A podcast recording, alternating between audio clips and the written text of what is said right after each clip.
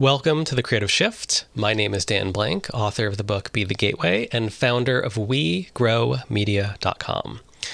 Today, I want to talk about a concept that how you share is a craft. In and of itself, the methods by which you share is a craft that you can hone and get better at, and that you should hone and get better at. If you're listening to this, chances are you are a writer or an illustrator or artist or a creator of some sort. What that means is that you have already embraced the concept of craft. This thing that you work on because you love it in some way and you try to hone it. You try to get better and better at it. And I've always thought of sharing as a craft as well. It's how we show up, it's how we listen, it's how we connect with other people, it's how we engage, it's how we celebrate others, it's how we communicate what drives us.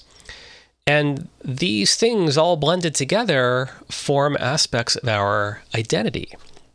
So, in the work I do, I work primarily with writers and creators, helping them share their work, whether it's a marketing plan or author platform or book launch, that sort of thing. I've often over the years heard someone say, as they approach that work, well, they're going to put on their marketing hat. And it's never seemed that way to me. It's never seemed like this special hat that you put on at very certain times. You don't really like the fit of it. You're putting the hat on to signal to other people, everyone, I've got to do this obligatory marketing thing right now. Please excuse me for a minute. I will take off this hat in a minute. I've always felt that art and writing and creative work is complete when it is shared with and connects with another human being. That what makes art and creative work special is that blend between the intention of the person who created it, meeting up with the worldview and life experience of the person who engages with it. Thus, how we share is a craft. And I think about this all the time. When I look around at a concert video or at a concert that I'm at and I see 50,000 fans who are crying and so excited, um, or when I see people talking about books on TikTok or in a book review on Amazon and they say, This book is everything.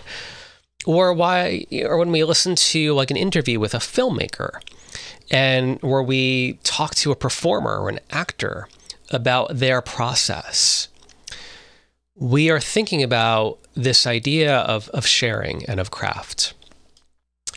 And this week, what I've been thinking about in terms of this was the concept of whether someone views this craft of sharing as drudgery or opportunity.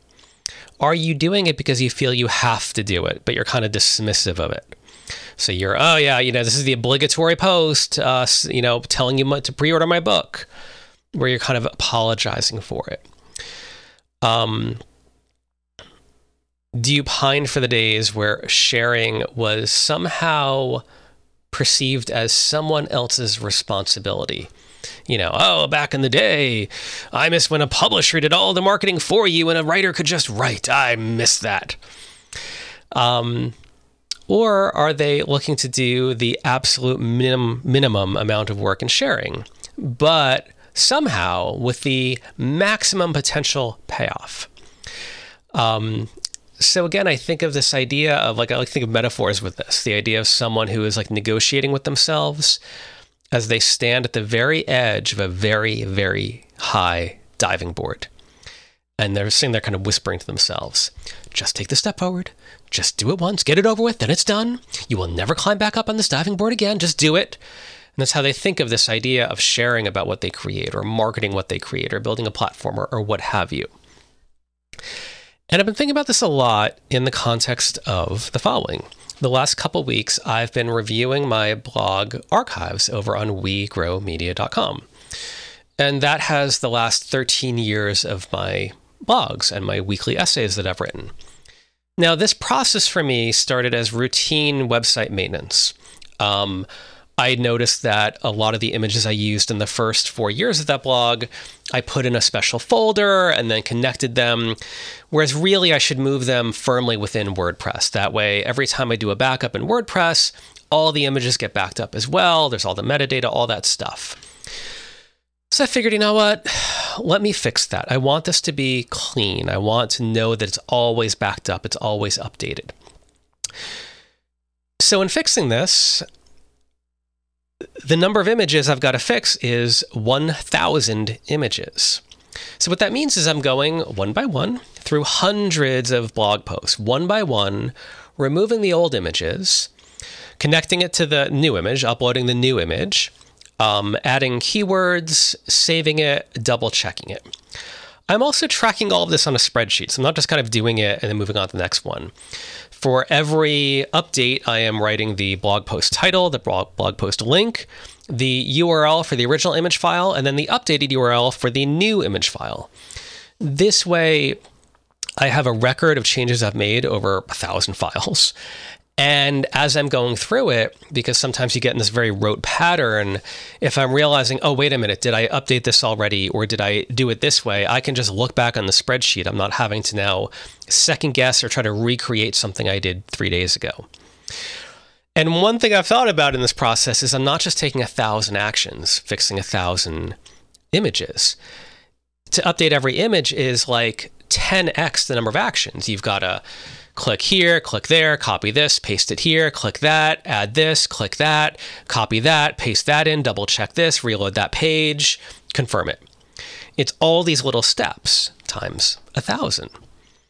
At the moment, I'm at around image 500 or so. And during the process, I recognized something, which is that I was actually enjoying this work. And that surprised me a little bit. Um, as I've done this work, as I've been going through these archives from 2010, 2012, 2014, I'm noticing dozens and dozens of other small things that I can fix. Very simple things. Um, I put an old email address that I no longer use on a lot of old blog posts. So I sort of deleted that not to change the past, but because I don't want these posts coming up in search engine and someone saying, "Oh, let me reach out to Dan," and they're using a, an email address that I barely ever check anymore. Or some videos were missing. I have the videos in archives, but they were referenced on an old website or an old video server that I don't use anymore. So I'm updating those or in the middle of, or at the start of, or at the end of some blog post, I'd be promoting a product or a webinar that either I don't sell anymore or the webinar ended nine years ago. So I'm kind of archiving that, then kind of removing that, just making it as clean as possible, making sure that you'll never go to an old blog post and see something that feels like it's broken. That's what I'm trying to fix. They're not trying to update them necessarily, just make sure it doesn't feel broken. So now my little spreadsheet has multiple tabs with multiple categories of things to fix. And as I go through the work, in some ways, the list only seems to get longer. So, of course, what I'm forced to consider is what on earth is so enjoyable about this? And that's what brought me back to the concept of craft the craft of how we share our writing, the craft of how we share what we create. And I kind of outlined a few reasons why this process felt good to me. The first is it forces me to really revisit and get clear about my mission. I am someone that you could say, oh, what do you do, do, Dan? And there's a way to say it that sounds like, well, I'm a consultant that helps people market their books. It's not really accurate, but that's one way someone could describe what I do. But that's not how I see what I do, even though that is one of the many things I do. I do this work because I deeply believe in the power of writing and the power of art and the power of creativity. That when people share what they create, the world is simply a better place for it. People not only understand other people for, because of it, but they tend to understand themselves better. And this is one of the many amazing powers of fiction or memoir or nonfiction or film or dance and all these different things. Not just understanding something else. Through those media, we understand ourselves better somehow. It's like a magical thing. So for me, these blog archives of the last 13 plus years are my body of work meditating on that. Um, so attending to that body of work, making sure it is not broken, that feels good just as attending to any craft does. This is a process of curating and doing routine maintenance to things that matter to me. Next is I want my work to be useful and accessible. So cleaning up the archives means that if and when someone actually comes upon my website, whether it's through a Google search or they're just kind of going through the archives, that these archives are clear, they are organized, they're not filled with broken images, broken links, missing information. They are complete. And the last reason is that I feel these archives are valuable they've been valuable enough for me to keep them up right now. And I'm thinking ahead 10 years from now, I still want them to exist. I still want to have a backup of them. So if I don't do the maintenance work now, then there's a chance those archives will not exist. It's like when you come upon a beautiful, beautiful old house or beautiful old building and you hear, oh, they're going to tear it down. And something in you just gets mad how can they do that? Do they have no morals? What about the past and upholding the blah, blah, blah, all this stuff? And you dig into this. I've done this many times in my life. You dig into it and realize, oh, there was significant water damage. And that significant water damage created mold. And that mold created structural work. And then you realize that this building, as beautiful as it is, was not treated with love over the years. It was not maintained in even the basic way. And that years and decades of neglect caused a situation whereby this building either could not be saved or to save it would have meant such such a high amount of work, not even just cost, that you essentially have to replace almost every piece of that building in order to kind of somehow quote unquote save that building. And of course, it's not the same thing at that point. So I've been thinking about this idea of honoring my creative work, and that is why I'm going through these thousands of steps to do that. Now, I've had some fun little discoveries along the way where I've rediscovered essays that I totally forgot that I wrote. Um, there was one from 2011 talking about the value of backing up your creative work. And this is a quote from it. The greatest threat to what we create is ourselves, that we don't take basic measures to preserve what we create to ensure it will have a lasting legacy, either personally or publicly. I mean, that's exactly the work that I'm doing right here. And it's not even that I'm doing it because I feel like, oh, this is an important archive that generations will want to see in the future. No, I'm not thinking that. I'm thinking, yeah, I hope it's useful but it's also my personal body of work, and I do think that it's worth my time to maintain it. Then there was another blog post from 2012 that aligns much even more to the message I'm talking about today. The title of it was called "Is Your Work Is Your Workday Filled with Unwanted Obligation or a Burning Desire to Improve?" And one quote from that is this. If you're filled with a burning desire to improve, you will find fulfillment and opportunity.